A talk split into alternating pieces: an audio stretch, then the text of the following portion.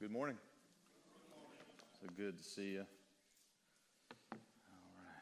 Well, a small country Texas town had four churches in it.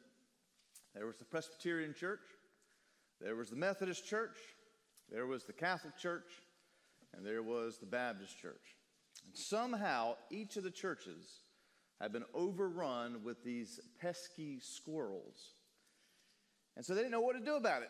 So they all got together and had their own discussions about what to do about the squirrels.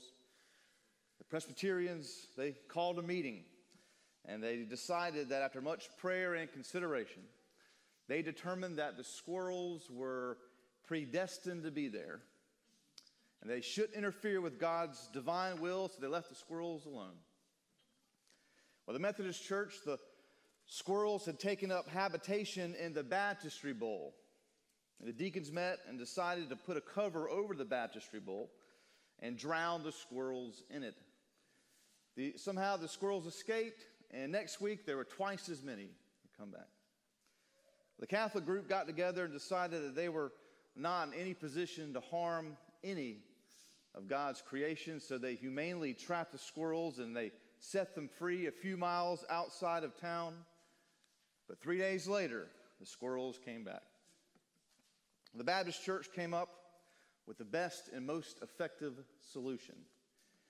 They baptized the squirrels, and they registered them as members of the church. And now they only see them on Christmas and Easter.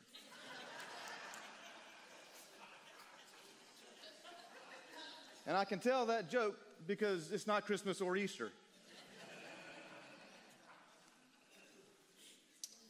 When we think of discipleship, we don't need to just think of baptizing a person and putting them on the church rolls. That's not what discipleship is. That's part of it. But discipleship is much more relational than that. Today we're going to look at a passage of Scripture where Jesus called his first disciples. We're going to see some elements that are evident in discipleship, and these are elements that we can apply to our lives. So Luke chapter 5, as we continue tracing through Jesus' life, verse 1, it says, "On one occasion, while the crowd was pressing in on him to hear the word of God, he was standing by the lake of Gennesaret.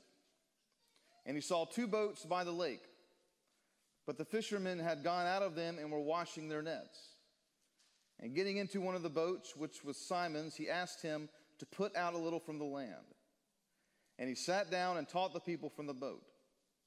And when he had finished speaking, he said to Simon, 'Put out into the deep and let down your nets for a catch.' And Simon answered, 'Master, we toiled all night and took nothing, but at your word I will let down the nets.' And when they had done this, they enclosed a large number of fish, and their nets were breaking. And they signaled to their partners in the other boat to come and help them. And they came and they filled both the boats so that they began to sink." Verse 8. "But when Simon Peter saw it, he fell down at Jesus' knees, saying, 'Depart from me, for I am a sinful man, O Lord.' For he and all who were with him were astonished at the catch of fish that they had taken. And so also were James and John, sons of Zebedee, who were partners with Simon. And Jesus said to Simon, 'Do not be afraid. From now on, you will be catching men.' When they had brought their boats to land, they left everything and followed him." Heavenly Father, as we come into your house today, we thank you that this is a major aspect of becoming a disciple, being in a rhythm of weekly hearing your word preached, singing your praises, Lord, praying to you, having you intercede in our lives as we pray for others, as people pray for us, or as we have community. Lord, so we thank you for days like today. And we thank you that in your word you have modeled to us discipleship. You have modeled to us what it looks like to be a disciple, what it looks like, Father, to disciple others. But we would know that we will not be perfect at this process. So show us what we can learn from the life of Jesus today to help us in not only our own discipleship, but as we are called to disciple others, Father. Lord, I pray that my words are yours today, that you speak through me, that you fill me with your Spirit. And we ask these things in Jesus' name. Amen.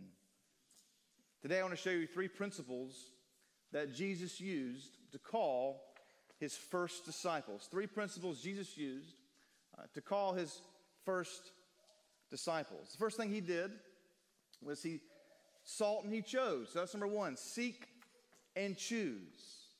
Seek and choose. Verse 1 says that on one occasion while the crowd was pressing in on him to hear the word of God, he was standing by the lake and he saw two boats by the lake, but the fishermen had gone out of them and were washing their nets. Now the lake of Gennesaret here is also known as the Sea of Galilee. You may have heard that before.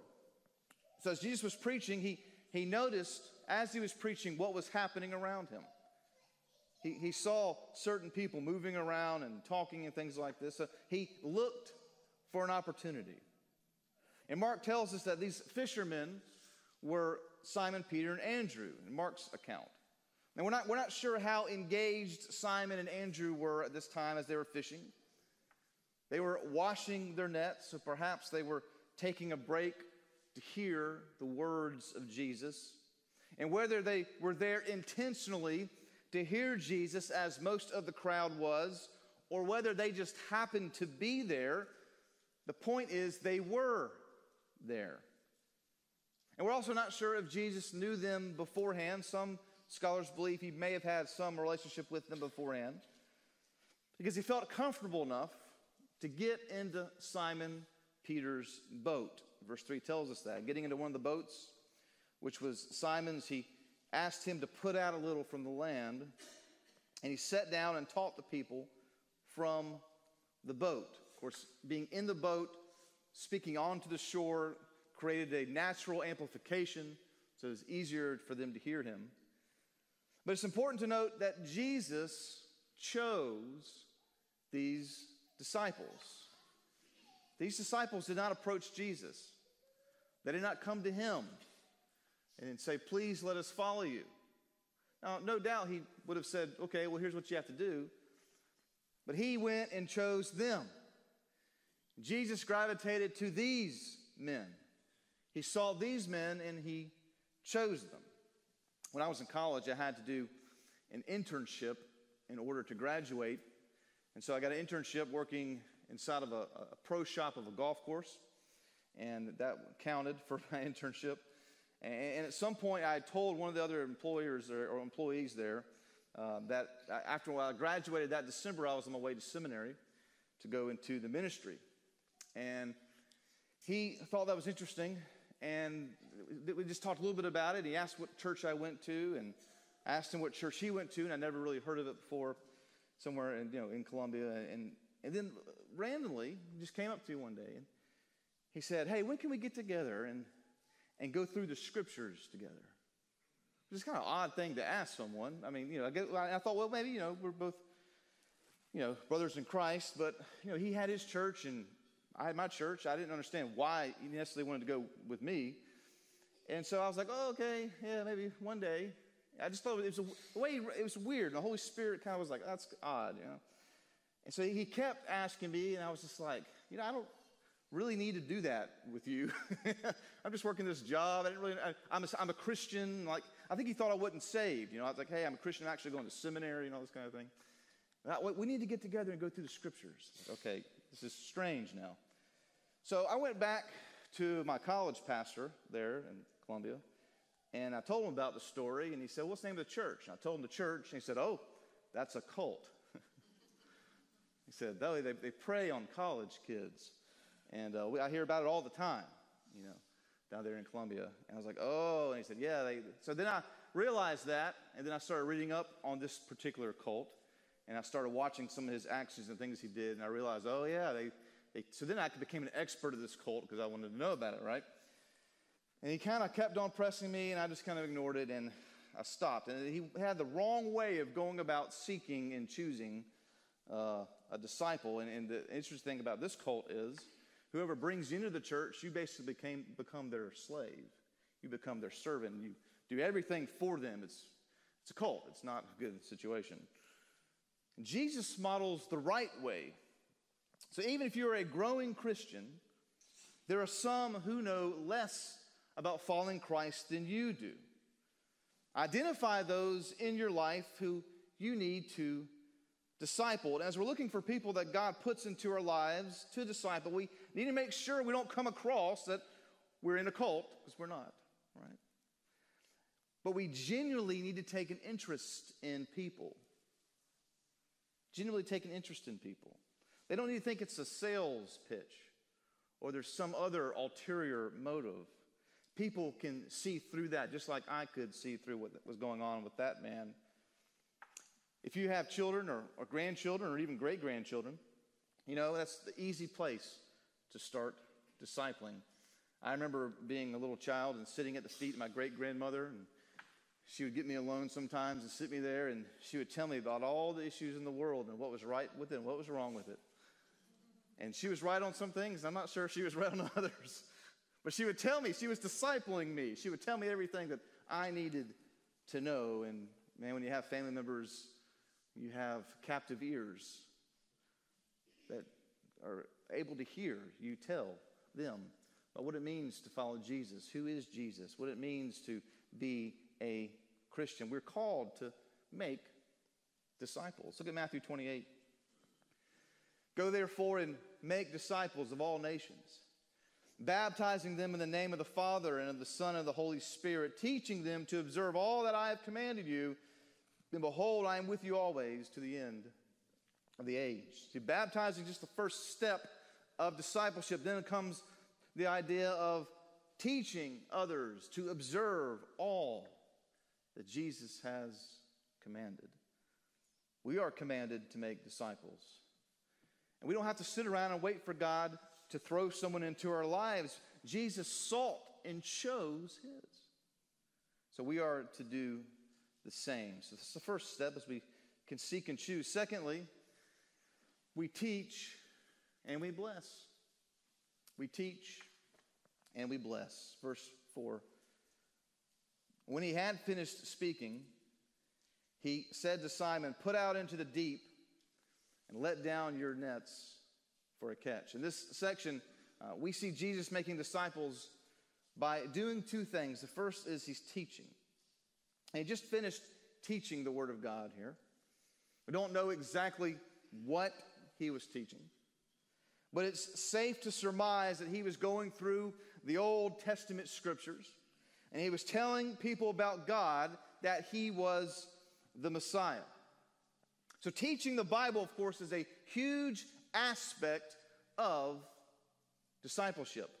This is why on Sunday mornings, whether it's me or Colby, or even if we have a guest, our sermons at First Baptist go through Scripture. Now, one would think this would be the norm in most churches, but it is not the norm in most churches. Many churches, you might hear just more about a life lesson or a principle, or maybe be more like a motivational speech, and those are fine to give if it comes through and along with Scripture. But Jesus spoke the Word of God, so we speak the Word of God. But people have a different view nowadays of even what it means to preach God's Word. Last church I pastored, I had the same approach to preaching that I do here. And when I first arrived there, I spent months on Sunday morning preaching through the book of Matthew, and on Wednesday nights going through the book of Hosea. I remember this. And after maybe 9-10 months in, I received an anonymous email that informed me the church was sick of Matthew, and they wanted me to simply preach the word. We want to hear you preach the word. Well, it's clear that their idea of preaching the word was not literal. Preaching the word's not synonymous with getting loud, which I do sometimes, or telling people they're going to hell if they don't have Jesus, which I do sometimes, or sweating, which I do sometimes, or telling or yelling stories, which I do. Preaching the word is explaining Scripture, and it's applying it to your life. That's what Jesus did. That's what makes disciples. Secondly, the second thing Jesus did was he blessed his disciples. Look at verse 5. Simon answered, "Master, we toiled all night and took nothing, but at your word I will let down the nets." We see that the blessing started with Simon's obedience. He doesn't understand what Jesus is doing, but he obeys anyway. There's always blessing in obedience, even if we're not real sure what Jesus is calling us to do. Look at verse 6. "And when they had done this, they enclosed a large number of fish, and their nets were breaking. And they signaled to their partners in the other boat to come and help them. And they came, and they filled both the boats so that they began to sink. But when Simon Peter saw it, he fell down at Jesus' knees, saying, 'Depart from me, for I'm a sinful man, O Lord.'" There's always blessing when we obey God's commands. Look at Psalm 1, starting in verse 1. God's word says, "Blessed is the man who walks not in the counsel of the wicked, nor stands in the way of sinners, nor sits in the seat of scoffers, but his delight is in the law of the Lord, and on his law he meditates day and night. He's like a tree planted by streams of water that yield its fruit in its season, and its leaf does not wither. In all that he does, he prospers." When we hear God's word, and then when we do it, we are blessed. And that's what discipleship looks like. Teaching God's word, giving others a chance to obey it. And number 3, as we make disciples, we encourage, and sometimes we challenge. We encourage and we challenge. Verse 9. It says, "For he and all who were with him were astonished at the catch of fish that they had taken.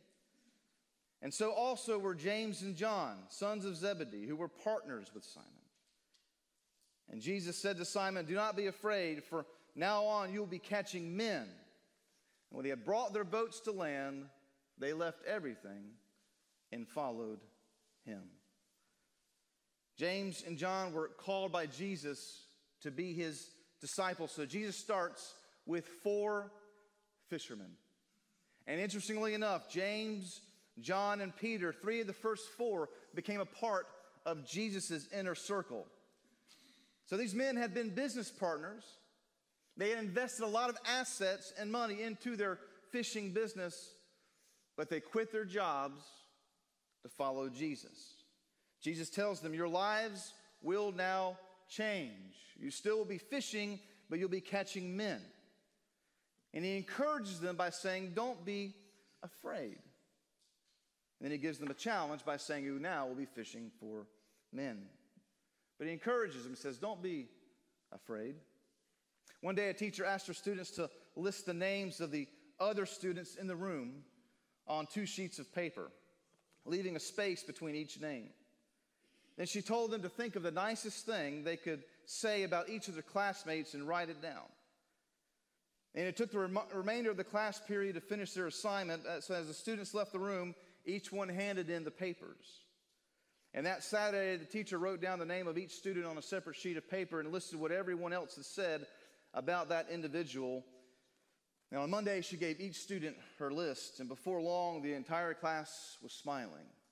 "Really," she heard, "I never knew that I meant anything to anyone." And some of the comments said, "I didn't know others liked me so much." Part of being a discipler is being an encourager. We need to encourage those in our lives. Sometimes it's just being nice to others and telling them how God is blessing them. My own children, there are times where I will encourage them. And then there's times where I will challenge them. And as a discipler, you know the times where that is the case. Sometimes they need both. But we make disciples by encouraging. We make disciples by challenging. When the famous evangelist D.L. Moody was living in Boston, he had been attending a church, but he had yet to come to faith in Christ. And Moody remembers this. He says, I was in Boston. I used to attend a Sunday school class.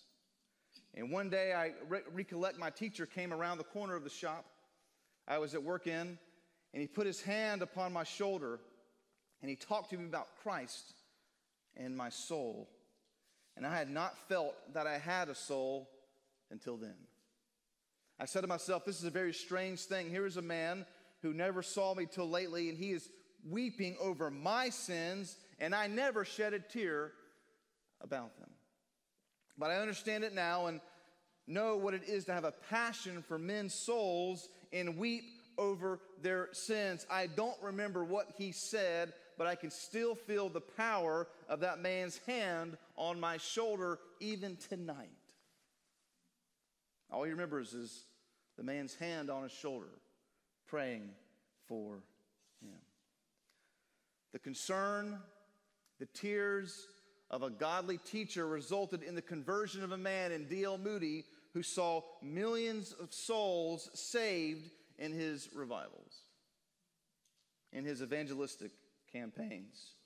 And in many ways, God uses your skills. He uses your life experience to make disciples. Who is he put in your life that only you can reach? Who is he put in your life that only you can disciple? Whose soul are you weeping over? Perhaps all they need is a hand on their shoulder to let you know that you're praying for them or that you're weeping for their sins, that they would turn to Jesus. When it comes to making disciples, you get to look, you get to seek, you get to choose, you get to teach, you get to bless, you get to encourage, you get to challenge. Who is it that the Lord may be putting into your life today? Next Sunday, we're having our chili bowl kickoff, and I like eating chili, and I love all of you, and I love Super Bowl, so it's great. I'll get all three. But it's a great opportunity to invite someone to the church building. They need something to do. Almost everyone will end up watching the Super Bowl. Question is, where are they going to watch it? Who are they going to watch it with? Maybe you can invite them to this. Say, hey, you need some chili? Want to watch a big screen, high-def game? We have the place for you. Maybe just by doing that, you can open them up to the possibility of Jesus Christ in their lives. That's the great thing about discipleship. You get to choose. You get to choose. So who has God laid on your heart? Heavenly Father, as we close our time together today, thank you so much for what you've given us in Christ Jesus. And Lord, that you would put in our own hearts who today and this week and the days to come we should spend time with, encouraging and challenging and blessing and teaching about Jesus. Not so we can earn some type of reward, but because you've changed our hearts and you want us to obey you, Lord. You've commanded us. You want us to obey you. Father, we love you. If there's one here today that's never placed their faith in you, that they would do so today, that they would turn from their sins, Lord, and they would believe in the truth that Jesus died for them. And through his death and his burial and resurrection, he's purchased salvation for their souls. He gives them eternal life, and he gives them the abundant life here on earth. They would turn to you today. And Father, for those of us who know you, that you would Show us, Lord, who we can disciple in our lives and who we should be discipling. And give us the direction and wisdom to do so, Lord. Lord, we love you. We ask these things in Jesus' name.